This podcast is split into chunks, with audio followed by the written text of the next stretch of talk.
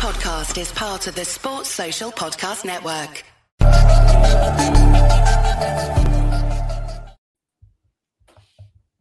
Hello, good evening, and welcome to the LFC Daytrippers. Today at the World Cup, we're going to talk about all the action from four matches today, including Germany, including Croatia, including Belgium, and including Spain. I'm joined tonight by Chris. Chris, you're a regular on these World Cup shows now, aren't you? I, I know, man. I'm doing about at least one to two a day now. So uh, you lucky people getting me tomorrow as well. Well, there you go. so no, it's been, it's been all right actually. I've, I've, managed to catch one and a half games today. I've seen the highlights of the others.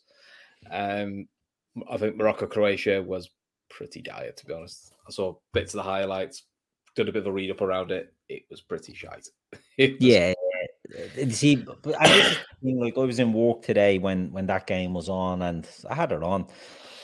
I was come to sort of getting in and over, and um, it looked interesting. I, I, you know what? I wasn't that impressed with Croatia. I have to say. Um, no, was... they've got an experienced team. You know, Lovren is still there. They've got the midfield: Brozovic, um, Kovacic, and Modric.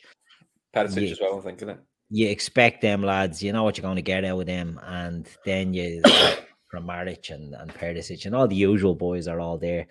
But um, I was looking at it and I was actually more impressed with Morocco at, at stages, you know, and I was looking at the Moroccan team and they have Mazraoui on the left wing, even though he's a right full, he's on the left. They had Hakimi on the right. You really going and, and playing at a high intensity. They, they look to be they look to be really going for it, but overall it was a bit of a damn squib and nil all. Um wait, impressed with anything there, Chris? Or uh, that the game was over. That's the particularly yeah. positive about the game. to me, Croatia just looked like a team at the end of a cycle. Mm. They, yeah, they, I think this looks like a, a, World Cup too far for, for this squad, and I, th- I, think they're probably trying to build themselves ready for the, the next tournament, the next World Cup. You know, and I think there's a couple of teams that seem a bit like that. We sort of going like they probably haven't got quite. They probably got too many on the wrong side of 30, probably like Liverpool team at the moment. Yeah. Um, so, but that's what he looked like. So it wasn't a great game. It wasn't particularly impressive. I mean, to be honest, a lot of the bigger nations have been pretty uh, unimpressive. You know, we've seen a lot of we've yeah. seen a lot of bigger nations going like really slow starts, and we normally get away with it. But you also most now most of these supposed lesser nations now have a lot of players that play in Europe and South America. So actually, they play similar styles to what these big clubs, these big countries play. So they all know now. Well, what's the point of sitting back and getting beat? I may as well go and get beat. It doesn't really matter. Which we'll talk about Canada later. I mean, they don't get the result, but they probably get all the credit and all the confidence from it. Indeed, indeed, and and you know, people will be like, "Oh, is our Russian true? Is our Russian true?" That game was a stinkfest, um, and the, mm. the action really happens after after that that one. So we go into game two of the day, and it's Germany against Japan, and the Germans go in there, they take a lead. Um, they nearly double that lead and going in a half time. Havertz has one disallowed. And you're thinking to yourself, comfortable. Do you know what I mean? And mm. it's it's nearly like a deja vu with Argentina. Yeah. Very from so. the other day. And and just to say, I, I bought my son three tops for the World Cup. So I got him the Argentina away top. I got him the German top it is nice that German top. To be fair, though. No, this was a training one. I got him. The I got oh, training okay. one. Um, so that was the two of them both giving up one nil leads to shock defeat, and the third one I got him was the Brazil one. So uh, no doubt Tite is shitting himself now, knowing that the jinx is uh, the jinx um, is real. Uh, so yeah, you, me and uh, Kev have the opposite effect, where we keep telling, we keep watching watch along, saying he's been shite him, and then we we basically Rabiot been shit all game, and he got a goal and assist. And Mbappe's done nothing, then he got a goal and assist. Unfortunately, yeah. this, this, tactic never works on our own club, but it seems whoever we say shit doesn't does well. well. That's it. That's it. But anyway, in the Germany game, so Germany go in there and they take the lead. Ilkay Gundogan penalty. They look comfortable enough, don't they? And with the especially Germany and World Cups, Chris, there's an expectation that they'll do what they have to do. They'll get it done. You know, unless they implode, generally they they take care of business. And this looked fairly routine, uh, going going in deep into that second half. Yeah, I mean, to be honest, um, it was literally the, the Japan keeper against Germany for probably a good hour or so. You know, he pulls off two or three really good saves. Um, So you it, it felt a little bit more unlike the Argentina Saudi Arabia. It always felt like well, it's a matter of when Germany get the second. Yeah. They, they, were very dominant, you know. And Japan, look, they kept themselves in solid. You know, they would do last a lot of last ditch tackles, but the keeper was make you know making a lot of saves. You know, um, the young kid uh, was oh, I'm going to say his name. The the Bayern lad, Muslau. Musli Musiala. Yeah, brilliant. Look brilliant, you know. He nearly scores. He nearly scores one of the best goals you'll ever see. Jinx passed through and just unfortunately rush of blood to get it over the bar. But you, you were just going. it's not looking great. It's not looking great for Japan. I think it's just a matter of when Germany score, and then Yeah. probably the last twenty minutes, Japan seemed to flip a gear. You know, they make a couple of changes and just start to push Germany back, and Germany just didn't seem to react to a side having a go. It did seem to really rattle them, and you know, Neuer probably for both goals, you know, especially the first goal, you know, he made, he made a good save just before they score. And then at 1 1, it just felt like a complete switch of momentum. And probably so, probably a bit similar to the USA Wales game. As soon as Wales equalised, you were sort of going, well, if anyone's going to win it now, it probably looks like Wales. Yeah. just ironic, the guy who scores the winner apparently hasn't scored all year, plays for a German club. I thought it's just like the South Korea Italy game. It's, Yeah, well, you know what? I'm just checking there and, and going through it. You know, the two centre backs, Yoshida and um Itakura, both playing in Germany. The two midfielders, Endo and Tanaka, both playing in Germany. And then um Kamada, the attacking midfielder, playing in Germany. And it's it's something that you touched on there. You know, a lot of these countries do have players playing in these European leagues. And Mhm. you know, in, in years gone by, you would have expected Japan to be coming into a game where, you know, they're all playing in the J League or, you know, maybe some more obscure leagues. But you could really see that sort of European style to the Japanese team. And even if you look at it, no place for former Liverpool favourite uh, Minamino. yeah, he came on for the last 20 at 1 0 down. Uh, Tomiyasu didn't even start. You know, the Tommy, Yasu, yeah, and the, He the Brighton lad, um, Matoma, didn't start. You Mm. know, so Japan have got players that um can hurt you. they, they can hurt you. You know, they're good players. They're technical, good players, and and you see these these little technicians, and it was interesting that I'm looking at that lineup, and they don't right. Obviously, um, Kamada is that type of player in the sort of number ten role, but when I'm seeing uh, Taki out and I'm seeing uh, Mato- Matoma out, I'm like, oh, I don't know if Japan have enough about them, but they flip the game. They flip it Mhm. and it, it's it's one of them. Um, you know, I was looking at it, and again in work and looking at it, and Germany, I wanted up, and you're expecting them to to through. It's very similar to Argentina. And the next thing I look back, I, I was doing something. I look back, and it's two one. I'm like, the fuck is going on here? Do you know what I mean? Like, what, what's happening? How It's is a tight, it's a tight angle, the second goal. So, yeah, it does well. I mean, look, I mean, to be honest, Neuer plays actually quite well. You know, he makes a couple of good saves. But even after getting it to 2 1, um, Goretzka probably should score to make it 2 2. yeah? Um, great connection, just just wide. Like, so They had their chances. They had. they their had the chances. I sort of feel like this defeat, though, feels less damaging than the, the Argentina one. Whereas this felt more like Germany were probably a bit sloppy in front of goal, but had the, had the chances, and you thought actually in all right, in general play looked looked all right. Argentina looked really limp and really uh, devoid of any sort of ideas. And as soon as they went a goal down, you just kind of looked at kind of looked at Argentina, kind of just flaked away. Very un-Argentinian, to be honest. Yeah, Especially with the run they've been on. Yeah, I mean, I'll touch, we'll touch briefly on Argentina. Like, uh, I'm a huge. I, I want Argentina to win. I'll make no bounds about that. Um, and I still think they have a chance because I think the the way the Poland Mexico game goes, you know, no great shakes among them two, and No. Argentina have to go out and beat both teams, and and they'll qualify. But they have to improve on how they played yesterday. But I felt Argentina played very, very low energy. You know, they weren't. It looked like they were just going through in second gear in the first half, and then just couldn't get out of second gear. And Saudi Arabia, obviously, I don't know if the the heat and humidity is taking a, its toll on some players over there. Obviously, Saudi mm. Arabia, it's in their backyard, so they're going to be used to. it. But the energy those lads had compared to Argentina now. My take on Argentina is they need to make changes to that team because Romero looked off. He looked injured. Uh, he looked injured there, and Di Maria looked way off. Mm. Rodrigo de Paul looked way off. You know, these lads that that have been solid for them. So maybe you might just need a little tinkering there in the. In the That's- Argentina But if you if you talk of those three, De Paul and um, Romero, they, they haven't played much this year.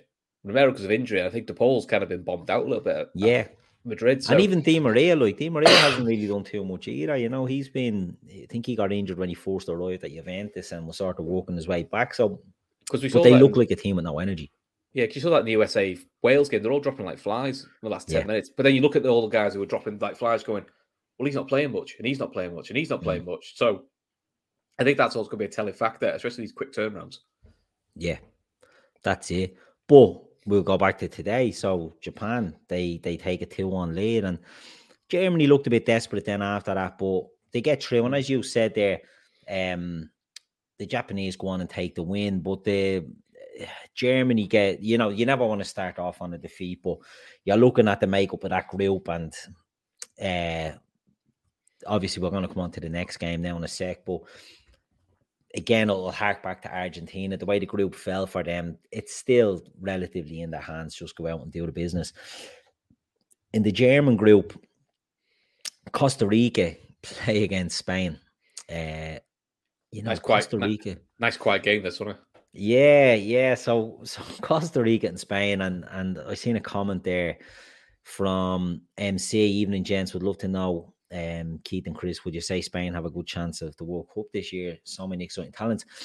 And look, oh, I didn't think so going into the into the tournament. I just felt the the, no striker thing will, will hurt them. The- I don't know where they're going to get the goals from. And then they put, I thought the same, and then they put seven. they put seven. Yeah, and look like the goals from all over the place. But I suppose we have to take into consideration the opposition there, don't we? We have to look at Costa Rica, um, Navas, an a aging team. Navas had a bit of a stinker as well. The Yeah, most experienced player, but two of those goals are really, you know, keeper howlers a little bit. yeah. He's still He's at PSG, is he? Yeah, he's a backup, So isn't he? he's not getting the games, and Bryan Oviedo's still there, and he was pretty garbage at Everton, and he wasn't much better at Sunderland, to be honest. So yeah, Brian is like all late thirties, these boys.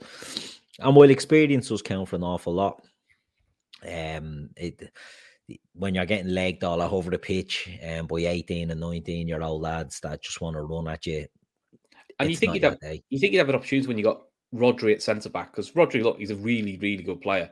But he's a he's, he's, he's a DM, and we've seen both for Liverpool and for City, the DM at centre back experiment doesn't work very often, and it eventually gets gets you caught out. So I thought that you think that would be an opportunity because I think I was surprised he didn't go Rodri DM. You know, maybe going with Eric Garcia at centre back because I think Rodri's in better form than Busquets. From what Busquets the captain, but you know that's the thing.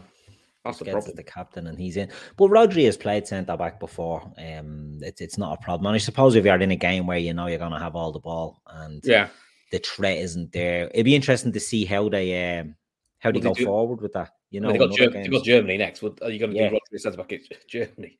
But then again, you know, the issue with Ger- with Spain, I thought having no strikers and where did the goals come from?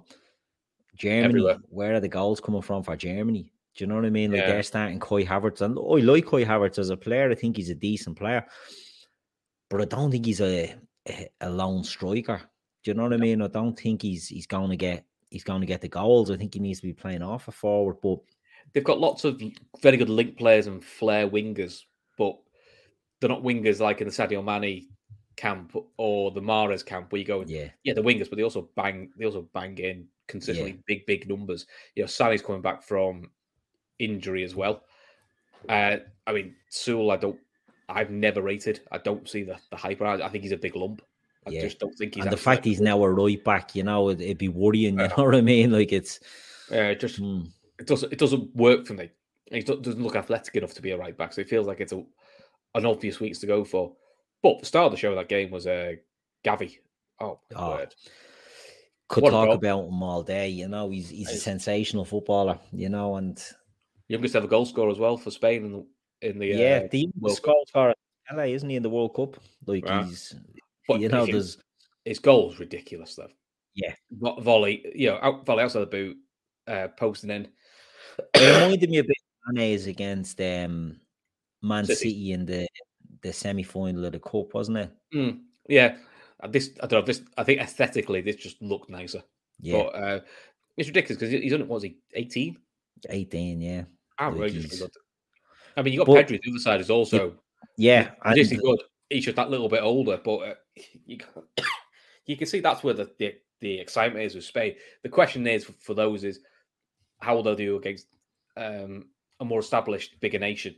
Because we have seen with the Barcelona guys, they've done okay, they've done well in La Liga, but when it comes to Champions League and big Champions League games, they have struggled or just been a little bit quiet. Now listen, he's 18, so It'll should be be interesting. should be It'll expected to win at 18. But Yeah, but in the next game, they're going to, as you said, we're going to be playing against Germany, and you're going to be in the midfield against Joshua Kimmich and Ilkay Gundogan or uh, Leon, Oh. Leon Goretzka, and they're wily, uh, wily pros, and and it'll be Mhm. interesting to see how Spain match up there. But you touched on Musiala for Germany being exciting, Jude Bellingham for Mm. England, 19 years old.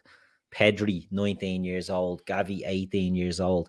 And you're seeing these boys and they play without fear. You know, they play. We were chatting, me, Shawnee, and Gav uh, were chatting earlier, and Shawnee said it, they're like two they're like two veterans. Do you know what I mean? They're like Mm. two uh, tour players, so so so uh, intelligent and so clever with the ball. And they just always want it. They never go hiding. And and this breed of young young players that are out there, it's an exciting time. And do you feel that they this World Cup could be the the breakout of all these? Obviously, a lot of them are already there in um, Champions League terms. You know, It- they're all playing regular Champions League. But on the world stage, is this this the chance? Is this going to be the World Cup where we're looking back at the likes of Gavi, at the likes of Pedri, at the likes of uh, Musiala, at the likes of Bellingham, similar to Mbappe, I suppose, four years ago. Yeah, I think the difference is there's a no fears part of it, but the difference between elite young players and very good young players, which we come through, is these aren't playing what I would call academy football, where Yeah. What they do is it's technically very good, you know, all the things, all the right ingredients are there, but it's very robotic. Yeah, If you know what I mean, it's very, you know, it's you know these are playing risky football, but with a purpose. You know, Yeah. we're not just doing you know ninety five percent pass completion because just go side back, side back, just keep recycling it. And there's a there's a time for that. But I do find a lot of younger academy players because that that's all you get. Which you go, it's fine for a group game in the Champions League, or it's fine for against lower uh, lower sides. But to kick on, you've got to be able to have that step up and that movements and that you know risk. Or we don't see it as a risk, but you know that bigger picture, which they all have. You know they don't think of, as a risk as I can ping this 40, 50 yards, or I could play this clever through ball. You know that's just natural because that's the right pass. But I think a lot of youngsters who come through are taught to play, in my opinion, safe, too safe, which I think hurts them. And that sometimes it takes three or four years to knock that out of them. Yeah, it's very true. You know, and and these, especially the two Spanish lads. I mean, we've seen Barcelona academy players, and I know Pedri didn't come through the academy, but he's he's in that sort of mold.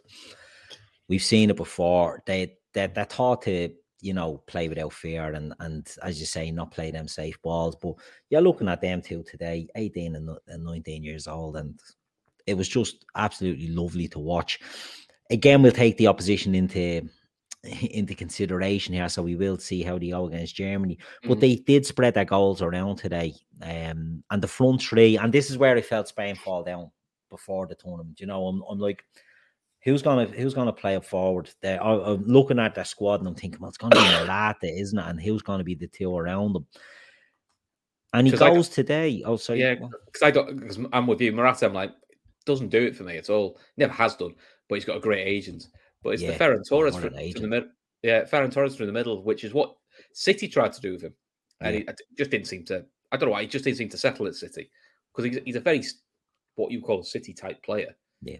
Um, but that's the one benefit of that front three. It's it's very fluid, and if you get it right, you know Liverpool have done it with a with a front three in the past. City did it to uh, when they had the Aguero. I mean, although Aguero is more of a number nine, he's still a very fluid. Even younger days, a very Yeah. fluid player.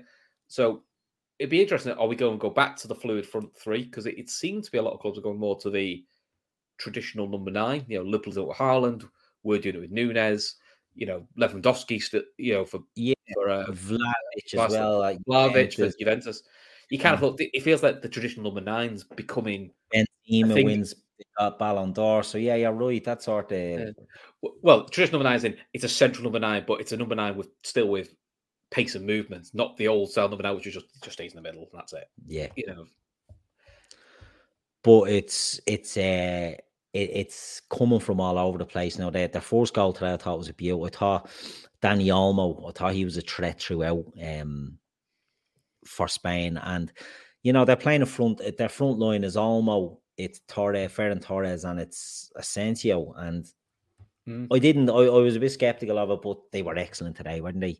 They were all over the place. They were getting the runs that they needed from their wide players. So they need, uh, I suppose, if you're playing a false nine, you need your wide players to be getting into the space, like Bobby always done for Liverpool. He Yeah. drops into space, and Salah and Mane were, were exploiting the space that Bobby was creating. So you need to be doing that.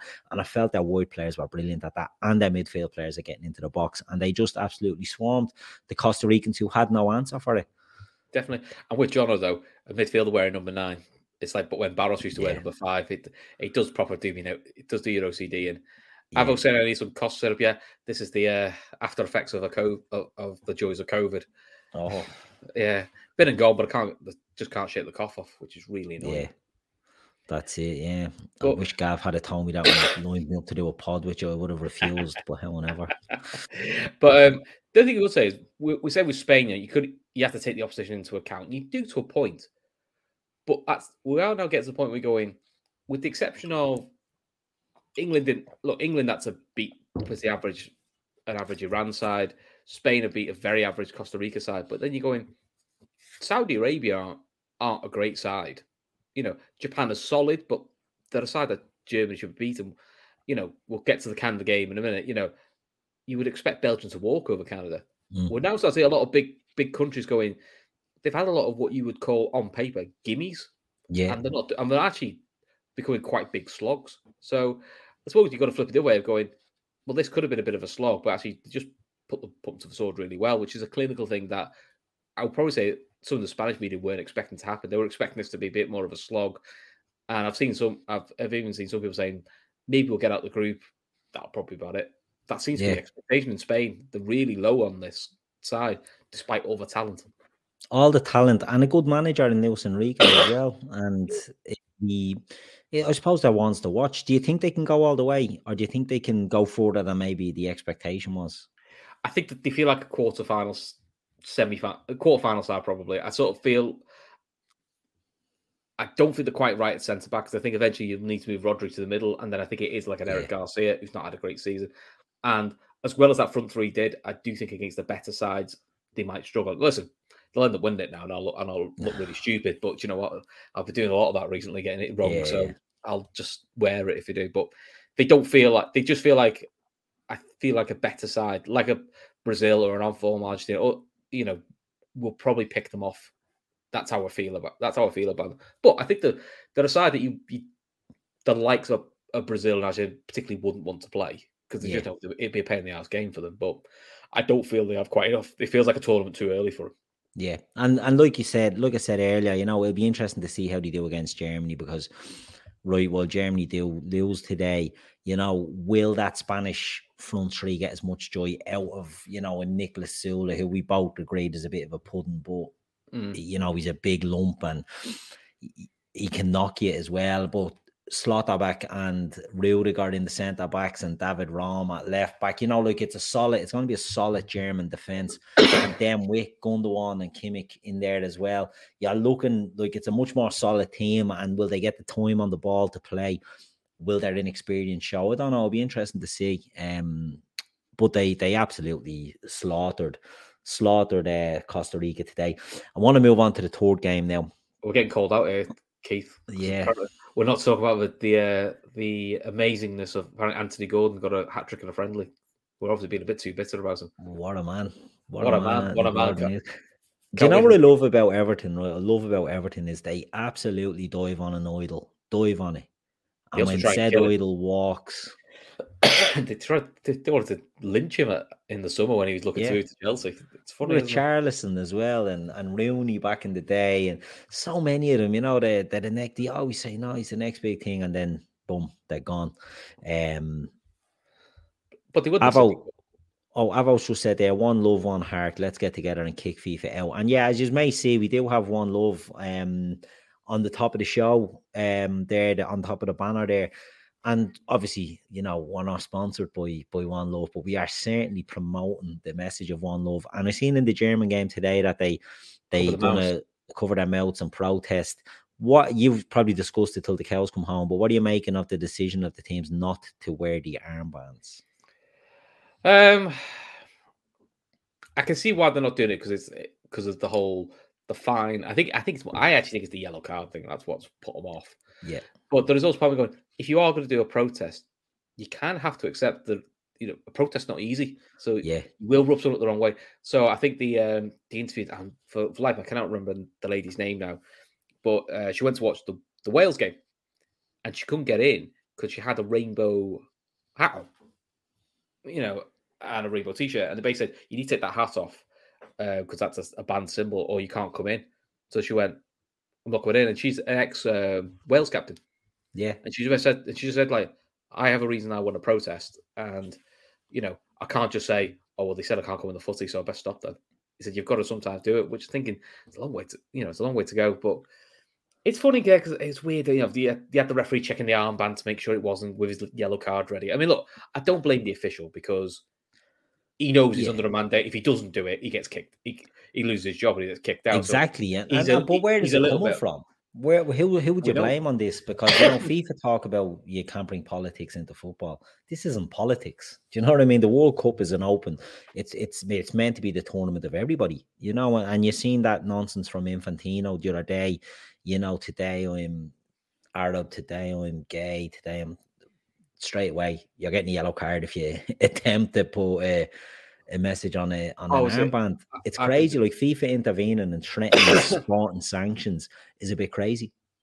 Yeah, it's it's strange one because it, it it's a mixed message because I've, I've seen the argument. Well, if you're in that country, you've got to respect their wishes and you've got to respect their culture. But if you do it a FIFA World Cup, it is to bring all different cultures Yeah. together.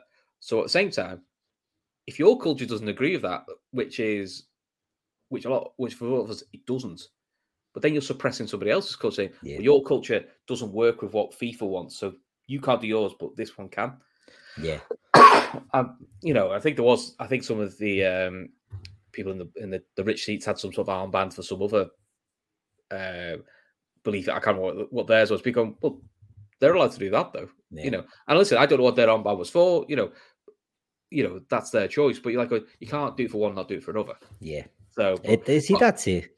but the hand on the mouth thing, I actually thought was quite a quite a cute and clever way of doing it because you can't censor that.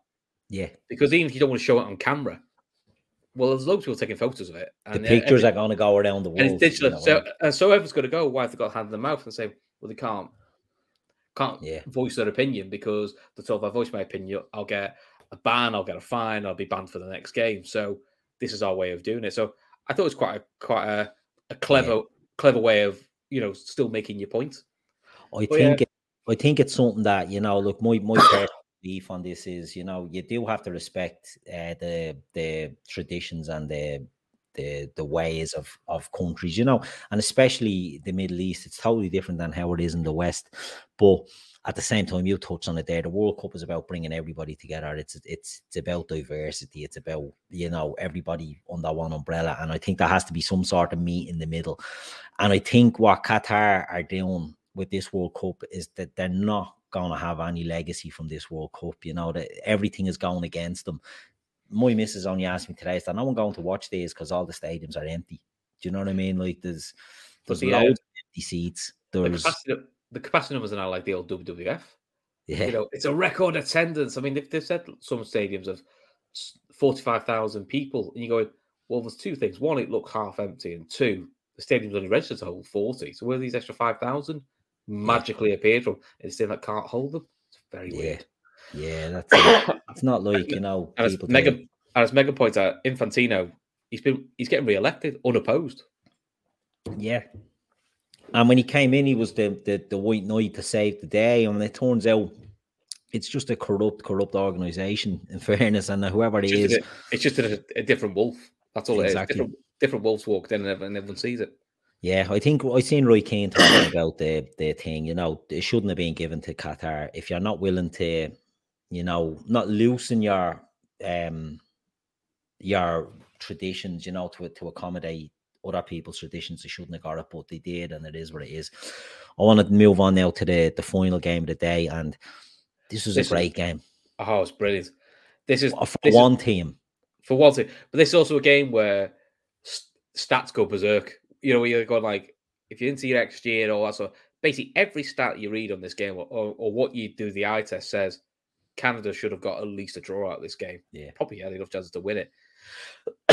but unfortunately, they just they weren't clinical enough. They just No. weren't clinical enough. But it sort of it'd be interesting how both teams say because Belgium will go, thank fuck we got the win. But we need to get a proper kick up the arse because you can't be you can't be playing like that against a better side. And Canada will go, and I quite like the the uh, the manager at the end of it. He was just like the mission statement, which uh, is a bit odd phrase is, was to top the group. We failed that. He said, but I'm so proud of it because we did everything we should have done. Now, now the task is to go and I think his phrase was F Croatia, which I thought probably not quite the right phrase. Yeah, yeah. but I, I like the fact that they, it wasn't like, oh, we've come here, we've we've played our part, you know, and it's nice. It wasn't a. It was very much not a. It's nice to be here. It's a really pissed off we haven't won, yeah. and I think that's the positivity you should you should go with because you know Alf, Alphonso Davies, you know, um, Jonathan David was excellent. Um, I thought your man was brilliant, Buchanan. Buchanan, that's the one I couldn't, couldn't think of his name. They, all- they look great, just not clinical, just not Yeah. clinical enough, and they get the penalty. And unfortunately, it's just a very It's weak an awful penalty. penalty. It's an awful Yeah. penalty. Yeah, I, I know just- when you, you miss it, it's always awful. If the keeper dives the other way, it's a great penalty. Do you know what I mean? But he's hitting it, you know, too close. very- It feels very telegraphed when you watched it. yeah, Well, I think so. Said I think it's only the third penalty he's ever took in his career. Yeah. uh, you know, which I get because he's probably he is the star man, but there's also me got sort of going. But Jonathan David's a striker, and he has took more penalties. He has missed them as well. I think his his record's like nine in twelve, from what I read Yeah. earlier. But he's kind of thought, isn't that the more recognised penalty? And listen, maybe because he's he's a he's a Bayern Munich player. He's you know he's played in really big games. They just thought, you know, obviously pre-arranged, go with the ex- go with an experienced player, but it didn't fall for him. And as our Alison points out, uh, Liam Millar came on as well, ex Liverpool. yeah. And I forgot he's only 23. He's had a hard paper round. Like, I Did he come on? 20. Yeah, he came on for the last he 20 did, minutes. Yeah, he did okay uh, until he came to the. I'm assuming our Allison's talking about the defender Miller, who was brilliant at the back. No, the forward, Liam Millar. Yeah, yeah, yeah. But he's not talking about Liam Millar. He's talking about Kamal Miller. I think is that. his name? Oh, was it? Because I know Liam Millar came on. That was yeah, no. Kamal Miller at the back was excellent for for Canada as well. Yeah. But you know, the the penalty comes and it's just, it's a clear penalty. It's a handball by um Carrasco. Is it Carrasco? Yeah, it's Carrasco. I would Puts say it's a, hand. I would say it's a modern day penalty because it's one of those ones where he's turned side on. And Yeah, I- his arm is thrown out. And, I don't think it's thrown out because he's got his elbow there, so it's only that part of his, Nah, it's only half his arm that's out. Way out it. It's, it's, it's, it's Yeah. as clear a penalty as you'll see until about five minutes later when they should have got a second See, penalty. I think that's more clear. I think that's more Stonewall than the one they got. Yeah, oh, the, well, the- yeah, it's more Stonewall than the other Stonewall one, but they, this one was this one was outrageous because it's a back pass or a, a, a ball played back by a Belgian player with no Canadian player near him, Mm. and the linesman just flags for the offside, and it's an absolute. He gets taken out, and the ref is looking, and you know what? What drives you mad here is if the ref knows the rules here and sees that th- that's not a that's not a, a Canadian player hitting that ball, forget about the linesman. Play away. And then we're Yeah. gonna go to the go to the thing to look. But that's the ref who at AFCON last I was going to say he's he's my favorite ref. He blew up an eighty-five, blew up a game in eighty-five minutes. Got told he's blown up early, so he st- restarted again and blew up an eighty-nine. And he said, "Oh, sorry, I'll start it again." And the other team went, "Oh, fuck it, I've had enough." And the other team walked off. Went, yeah. "We'll just take, we'll just take the loss." But he um he uh, he claimed he had heat stroke in that game, and that's why he was close to dying. He was on the verge of a coma, and and God saved him. Crazy stuff. But this is the level of officiating that you're getting. And one thing that I do sort of find a bit patronising is when people will always go, you know, well, African refs they shouldn't be there, or you know, Asian refs they shouldn't be there. We do not but give out about English refs every Oh, week. hor- they're horrific. do you know But what I mean? uh, when we look at the referees in Champions League, we're a lot better. Some of them are referees from not the big leagues. They're not all from the Italian league, the Spanish Yeah, league. They are Slovenia or Slovenia, Hungary and but they tend to be better referees than the shite we get. So I mean, we can't say, we can't say anything because the Premier League refs are horrific. Yeah, but it, you're looking at so when you know that this ref is is is a bit of a madman who who blows up early regularly, and he's looking at that and he doesn't he doesn't say play on that that would drive me mad. It's basically standing understanding the rules of the game, isn't it? Because that's a stonewall penalty. That's taking I- them absolute so. stonewall. And you'd like to think they'd have got one of them in Yeah, as as good as Courtois is. Then look, Courtois excellent as we sadly Oh, found yeah. out the champ as we sadly found out the Champions League final. He was um, excellent against us, but there's only so many times you'll save a penalty. Do you know what I mean? And and the, the Yeah. percentage, the the favor is with the attacker, isn't it? So you're giving you get the force when you take a stinker, you get a second one, you have a chance, and they should have got a third one as well. They should have got a third one. Uh, Axel Witsel stamps on your man's foot when he's in the box and pushes him over, and that goes to VAR. I know they, it's almost like they go, "We've give one, we can't give another one." It was a fair, Yeah. very good. And look, he takes his goal well, Batshuayi, but that was literally pretty much the only thing. Belgium a long ball. I, I done a tweet, right? I literally done a tweet giving out about the three penalty decisions, and I'm saying, you know, don't want to jinx it, but Canada look amazing. Literally, the ball was getting played when I hit tweet, Always the way in it. and they, they went up and scored. Um, a nice finish by by Batshuayi, but they, they they were piss. And the second half, they weren't any better. Do you know what I mean? So it goes in and it goes on. Sorry, and it's just Canada attacking, attack, attack. And I It's thought Kevin slow. De Bruyne was poisoned today. thought he was awful. He got he got man the match, you know. Yeah, I mean, to be fair to Kevin De Bruyne, apparently he's been interviewed today, and he said, and he basically said, "I didn't think I had a good game." They said, "I don't know why I've got this." I said, "I assume is it because is it because of my surname?" And he called, so that's basically him calling. I'm going, "You've got to give this because my name's Kevin De Bruyne." Yeah. he said. He, he basically said, "I was shy today. This, I, it was almost like saying I shouldn't have this." Yeah, Which he I was. I thought he was. I thought he was terrible. I thought But- not. You know, you expect these these superstars to be able to create. I just felt his passing was off. As the second half went on, he got a little bit more into it, but certainly not warranting any bleeding man of the match. You know, it's it's it's crazy. Way impressed with Belgium. No, absolutely not. Again, they look like a side that I'm going feels like a World Cup too far for some of these. You know, Yeah. there's a college players of you know Tielemans. I still don't think he's the most mobile. Witsel has been around for a long time, and I'm, you know, it's the, the oldest centre back pair, and you've you know very experienced, but you're sort of going. You're at that point. I'm going. There should be really another centre back now coming in and really pushing these two lads out. I just you know Castagna, he's all right. Batshuayi, I mean Batshuayi's your backup striker. Yeah, You know, and Lukaku. I suppose Lukaku was a bit marmite, isn't he? Some people either love him or hate him. I think he's a decent player, but you know, if he's your main striker, it, it's not like Bach is there or. I can't even say his name. Batshuayi is there Says a lot when I'm says a lot when I'm doing pronunciation. I know I, I, I don't know the fella's name. I'm having a bit of a bleeding mare with it today, but um, it's not like he's Brilliant. brilliant. And Lukaku was, you know, their, their strikers aren't great. Their centre backs are old. Their midfield, yeah, I think there's a, a lot to a lot to be A little surprise. A little surprised Trossard's not starting. well, I that's I was. That's what I was coming Yeah. to. Eden Hazard is their captain, and he's playing.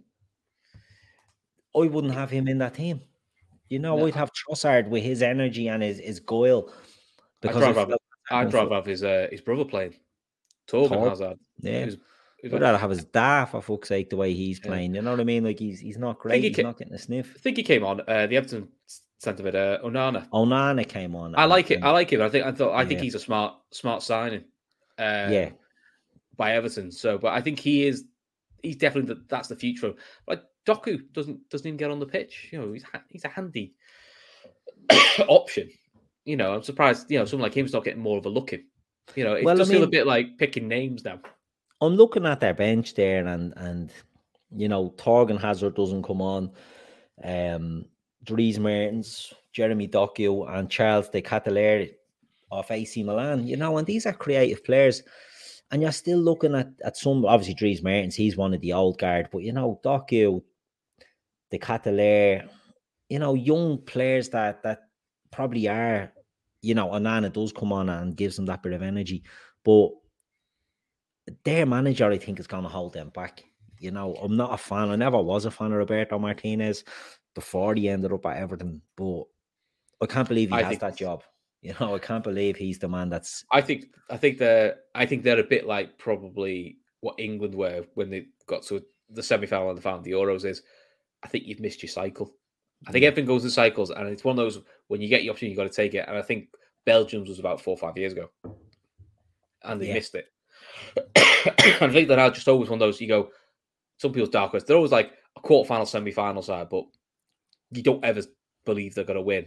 England, I think I sort of put in that category as well. I sort of go, they'll always be a difficult side to play. They'll get to quarters, semis, but I don't truly believe they'll win it. And yeah, that's just how they. This, that's just how they feel.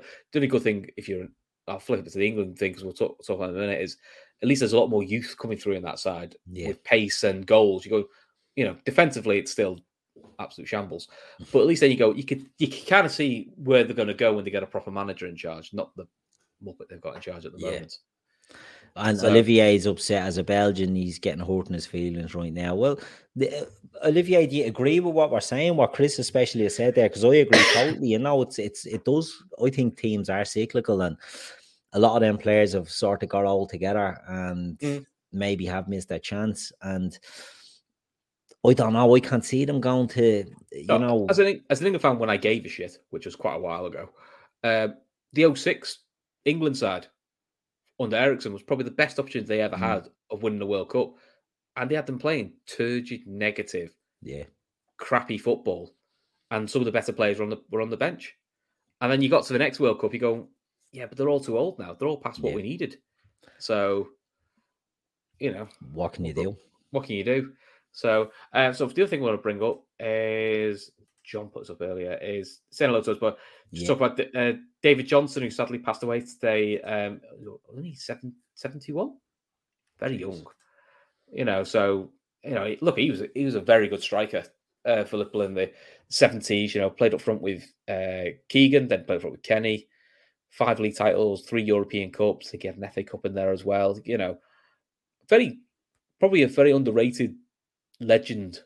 You know, and I know that thing that gets thrown a lot, but yeah, he was a very good striker. You know, you know, my obviously I, I before my time, but it's someone you know my dad would talk about. And I said like hmm. he said he was just said he was just a nuisance. Said and he said his pace. He said, he said he said he always get big goals for you, and he always has, and he always Liverpool put a nice thing about him talk about his career, and he always says the one he remembers is Motson saying, I think he scores he scores a beauty from outside the box, top corner, and Motson says that's the championship. He said, and that has always stuck with him. He said that I've got that connected with Liverpool. That that's championship, and this is a guy who uh, he turned down Liverpool as a kid, went to yeah, Everton, and he's loved by it. Yeah. And the Blues loved him as well. He was because he was really good for the Blues. Then he went to Ipswich to play under Bobby Robson, and then he talks a story about Bobby Robson comes to speak to said, um, "Liverpool interested. What do you think?" And apparently his response was, "Where are my match boots?" Yeah. He says, "Why are you asking that?" He goes, "Well, I need them, said because when I go up, I'm not, when I go up there, I'm not coming back down." yeah. It, it, was a different time, wasn't it? You know, it was it was um, a simpler time when when players were moving as between obviously I think he goes back to Everton, does he from Liverpool? So he starts at Everton, he goes to Ipswich, he goes from Ipswich to Liverpool. Does he go Liverpool Everton after that? We'll Google it while we're while we're checking that. Because uh, he always he's talking about the uh, the European Cup final we beat Madrid one 0 you know, and the famous Kennedy goal. And he says to this day, he said he still got he still says to him, uh, why don't you pass to me? because when you watch the replay, he's there square screaming yeah. at him. He, he goes, "Why don't you pass me?" He goes, "That was that was my chance." Yeah, but they, you know, he, he's part of uh, a great, great Liverpool team. You know, around that era, and you you said it there. He played with some of the best strikers he had, and, and he obviously before their time, you know, but the stuff you read and the stuff people tell you, um, he was a, a selfless striker. You know, he walked his Mm. arse off, and I suppose all were in that that think he was year quite- for Liverpool. I think he's quite close to Souness. I haven't seen yet. Um, apparently, one of the earlier programs, uh, Souness gives a very nice um, eulogy about Mm. David Johnson. I think he is quite choked up by it. Um, Yeah. You're right, though. He did. He says after is it return to Everton, return to Everton in 1982, and also went on loan to uh, Barnsley. Yeah, So I think it, you go. He, he also played a bit for Man City as well. yeah, but you know, it, it's it was a sign of the times that you know players could play between the two, and he can be respected by the Blues, respected by the Reds, and and he had a great career. As you said, he, he won a lot of medals.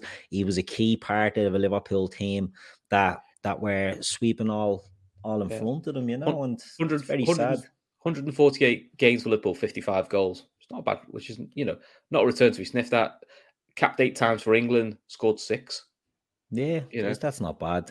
It's not not bad, not bad at all. But even his record, Everton, it was 11 49, Ipswich 35 and 136. So, you know, he was he was like a one in three striker, which of its time, Yeah, that's today like a one a a game every one and a half game games because Yeah. that's just the way sports develops, you know. So and look, he had the pace and everything, so he's really good.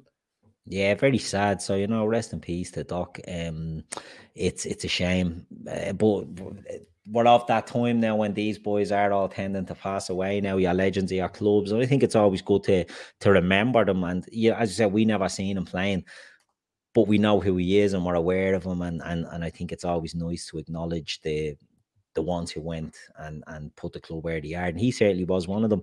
So yeah, very sad. Rest in peace, um, David Johnson. Yeah. Have So we are you looking? Oh, go, go, go on. just tomorrow's games? You look forward to tomorrow's games? So Even though we got tomorrow.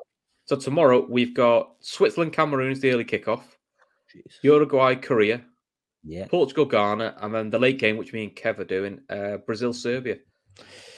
They all feel like Um, games where you could go. Some you'd expect big goals, some you're going, well, it could be an upset there, or it could be a bit of a difficult game, or you can sort of make an argument either way. We've seen Darwin play would be quite. Yeah, I, good. you know what? I think that'll be the only one I'll end up watching. Will be the Uruguay one. Not out of any, you know. Oh, Liverpool. I only want to watch Darwin.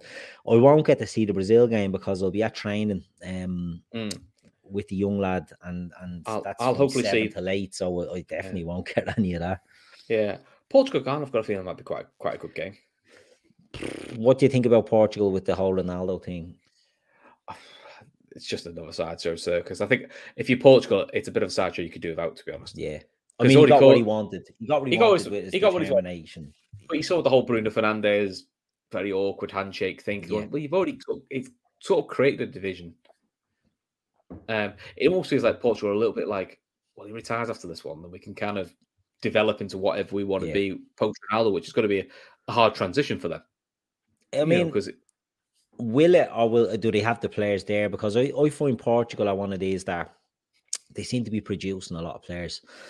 And you know, Rafael Leão, for example, is there ready to ready to rock. Jota obviously is injured at the moment. They're, they're no Ronaldo. I'm not saying they're Ronaldo, but you know, sometimes you need these these big players that are probably past their best, but they're taking up a lot of the Mm. The attention and not in a good way. You know what I mean? Like Yeah. they, they they're taking away. I, I think Amorim at, at Sporting Lisbon didn't he sort of say, "Oh, we can't afford him publicly. We can't afford his wages." But I think in private he was more or less saying, "If he comes, I'm gone." Do you know what I mean? Because he's he's building a, a, a team, and if you get Ronaldo, you're you're essentially ceding your team to him. You're, Yeah, you're saying, "Look, Chelsea have already sort of let it be known in the press that they're not interested in him. I don't think he'll come to another Premier League club anyway. It will be a.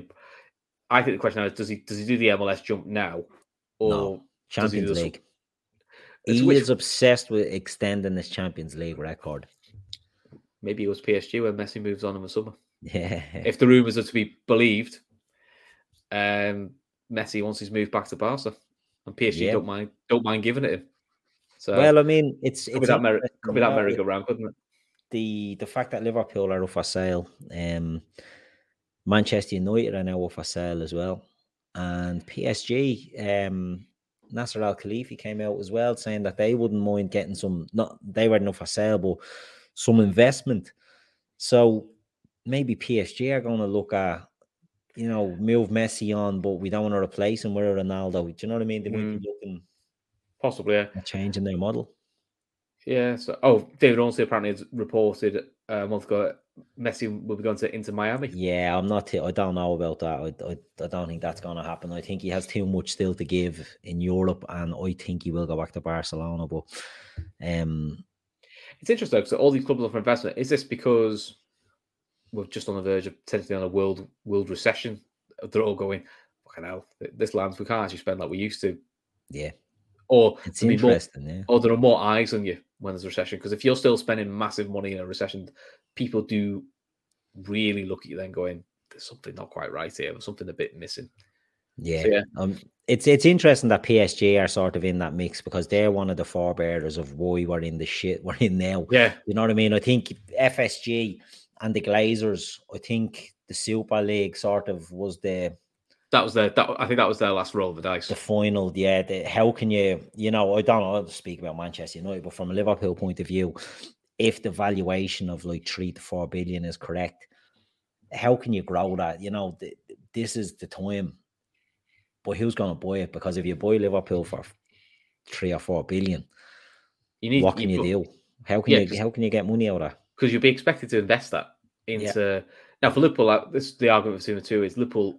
If you're going to buy Liverpool, it's to invest in the playing squad and potentially two more stands to do because the infrastructure is already built, the training grounds done, so a lot of the big work needs to be done. Whereas, to be fair, when you do Man United, it is playing staff. It is probably restructuring behind the scenes, both commercially and football wise. And it's oh, oh, no secret they've they've spent no money on the stadium, they've spent no money on the training facility. Yeah. They're only doing now. Yeah, that's it. So, you know, it's a big job. We'll probably end up with the Glazers buying us for fuck's sake, the way Oh, the way we're going. there we go. That's what people want. You know, people uh, want uh, oh, the other- The other big game is uh Reading versus Liverpool women. So you know, I've I've one eye on the Brazil game, one one eye on that. How are the how are the women's team doing? Um, it's been a. I'll be honest, mate. It's been a real struggle, but they've had a really tough start to the season. Um, Yeah, disappointing with losing to Villa at home. They actually played well. They just weren't clinical on the day, and a unfortunate decision went against them with the penalty. Brighton, I'll be honest, we weren't great for a good hour. Three one down, uh, but got it to three three. Uh, last kick of the game, and probably should have. They probably should have nicked it. So four points at the moment. So below them is Reading on three, and then Leicester, who can't buy a win at the moment. But it's a weird league because I think from six downwards, two results go, two positive results, you fly up Yeah. two, three positions because the next team above you is only three points. And this is the concern for Liverpool is this run now is the run they need to get get some points on because it's Reading who are just below you, West Ham who are only four points ahead of us, and Leicester who are bottom of the league. They're the next three league games. So so you- big big wins needed in them. yeah, definitely. I would say if, you, if we came out of that with seven points, I would pretty much say you probably guaranteed your position for next season. Yeah, and that's what Give it's all take. about, isn't it? You know, it's it, that they haven't had like huge investment getting back in there. They've they've brought in a couple of players, but you know, Steady- stabilizing them, I think is yeah, it's steady building. They, they've bought they've bought in lots more experience. So Jill Flaherty, who's now the record Yeah, appearance holder for the WSL, 176 appearances. goals or 76, Yeah, Van der Sanden, who unfortunately has been injured, but when she's fit, this is a, a, a three-time Champions League winner. So yeah. The quality's there for you. And then is Leanne Kiernan back? She's been injured a lot. No, she's she? Still- she's, she's- done. sometime in January she had to have um, Yeah. ankle ligament surgery. So that's what's killed us is her being out and Van der Sande at the same time. All your pace in the attack's gone. Yeah, So you have to change how we work. And as they came back, our two of our key midfielders in Ceri Holland and Missy Bo both get crocked just before the Villa game. So there's also a bit of a unfortunate circumstance. But as the manager said, he goes, they're unfortunate, but we need to find a way to adapt. Now, luckily, most of them are coming back, bar Kiernan, who fingers crossed be back post Christmas. So that's what I'm hoping. That's what I'm hoping for anyway. good stuff, good stuff. Um, so yeah, tomorrow, um, you're obviously back on doing a watch along, and you'll probably be on doing this as well. Yeah, probably. Um, it'll be interesting, as you say. There's some good games there. Any, what's your standout? Or who are you looking forward to seeing the most tomorrow? Player, club, or player, that team? I'm actually um the Uruguay game. I'm actually looking forward to because I, I want to see I, I think it, like, it, and I, I won't lie, it's the Darwin thing. I just want to see how he does because I've said already this a few times he might be the dark horse for Golden Boot. Just got a feeling. Do you think he plays? I think he does, yeah, because I think he does start a lot for Uruguay, but he starts mm-hmm. more on the left wing. Yeah, with um, West I think suits him to be honest. At the moment. Yeah, yeah, go on. They're a decent team, Uruguay. They're a bit of a mad team because you'll still have the likes of Godin and you'll have like Suarez, Cavani, all these lads are then Muslera, all 36, 30, 36, 37 years old. But then you've got Darwin, you've also got Bentancur and mm. In midfield, oh, and I think that's an exciting midfield. You know, Valverde's an excellent player. That's so I'd love. That's the one I'd love at Liverpool. Absolutely, Valverde. Oh, yeah. Ah, he, we can he, we can all but dream. He's a dream Klopp player. Him playing yeah. right side of midfield, or you can play him wide right in the front in the front three. And yeah, brilliant work. He's brilliant just wherever you play him. He's just play him anywhere. Yeah. I don't think Real Madrid want to sell him though. No, no, no. That ship very has sailed. That yeah, ship has sailed. He's the future for them. Yeah, it's very unfair that they don't want to sell him. But yeah, we are where we are. We are. so uh, yeah, look, we'll leave it there. We'll we'll call it a night on this. Got an hour out of that. I can't believe it. We done well. Well, fifty five minutes, nearly an hour. um, yeah. So Chris will see us all again tomorrow. Who are you doing to watch along with tomorrow? Uh, me and Kev again. The double act. The double act that everyone wants. That's it, yeah. The the Ant and Dec of the LFC Daytrippers are like that. Yeah, why not? Um, so yeah, hopefully a lot more action tomorrow. Hopefully a lot more exciting games. Um, yeah, the uh, we did the France game. The France game was was good, and the Wales game was was exciting because it was quite intriguing because it was so basically as soon as they brought Kiefer Moore on, you just went, "Oh, this is this is now a game on now." This yeah, lump the ball up to him and get the lads in around him. And it was a game of two halves that one, wasn't it? Like USA yeah. were excellent. They've the youngest squad at the tournament, don't they? So mm. great, um, great my, energy and all that. But yeah, I did my, I did my stuff as well when I said, um, "Oh, great goal by George Weah." I went, "Oh no, sorry, it's Timothy Weah, isn't it?" George Weah's his uncle. Yeah, no, he was George very good. Is that?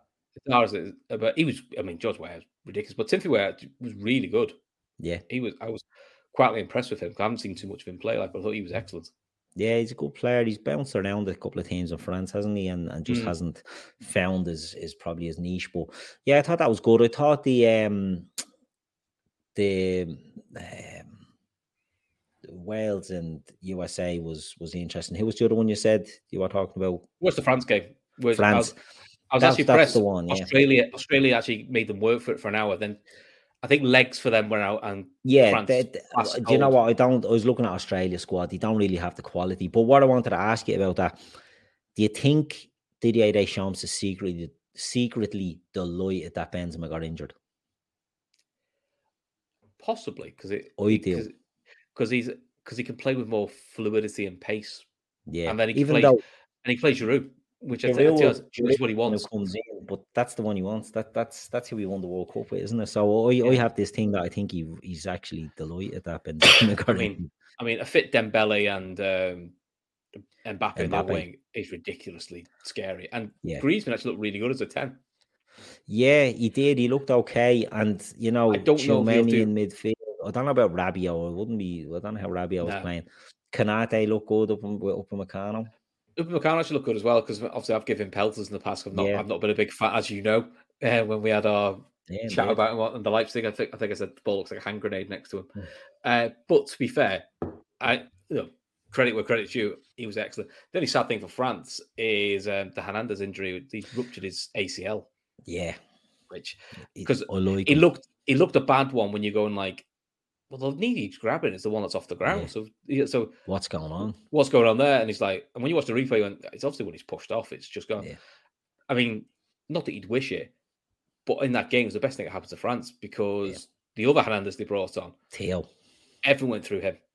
And he was brilliant. And he's, he's a different player. Like Lucas Hernandez is a centre back who can play left back and he can attack, but he's he's a defensive player, whereas Theo's just an attacking left back, you know, and he's excellent. Kev, he just drives forward. Yeah, he's Kev. a great player. He's a very good player. Um, but yeah, look, it, it will be interesting to see if some of the games can can match that. And and as you say, Brazil tomorrow, a lot of expectation around mm. them.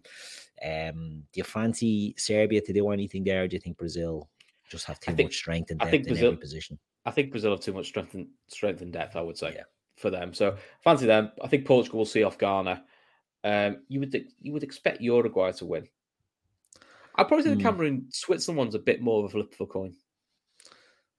Yeah, Switzerland probably go in the favourites, but I, I think that'll be a lot closer. Oh, probably of all of them. This is where I find out now they're all like, you know, nothing like that. Cameroon smack them like eight 0 and I'll be going, ah, well, there we go. Oh no, I'd fancy Switzerland to be honest myself. I'd fancy the Swiss, but they, that's another team that's getting old. That Mm. you know, they their cycle is probably coming to an end where they're still relying on, you know, Shakiri, Shaqiri. Uh, Ricardo Rodriguez, and you know a lot of players, Fabian Schär, a lot of lads that are in there a long, long time. So it'll be interesting to see how they they come out and play. Um, but yeah, another day to look forward to. Four matches a day. It's not bad. Not bad, is it? Pity it wasn't in the summer, but you know. Yeah, yeah, it would have been would have been nice if it was in the summer. Yeah, exactly. But look, we're leaving it there. That's an hour done. I've been your host, Keith. He's been my sidekick, Chris. We'll see us all again soon.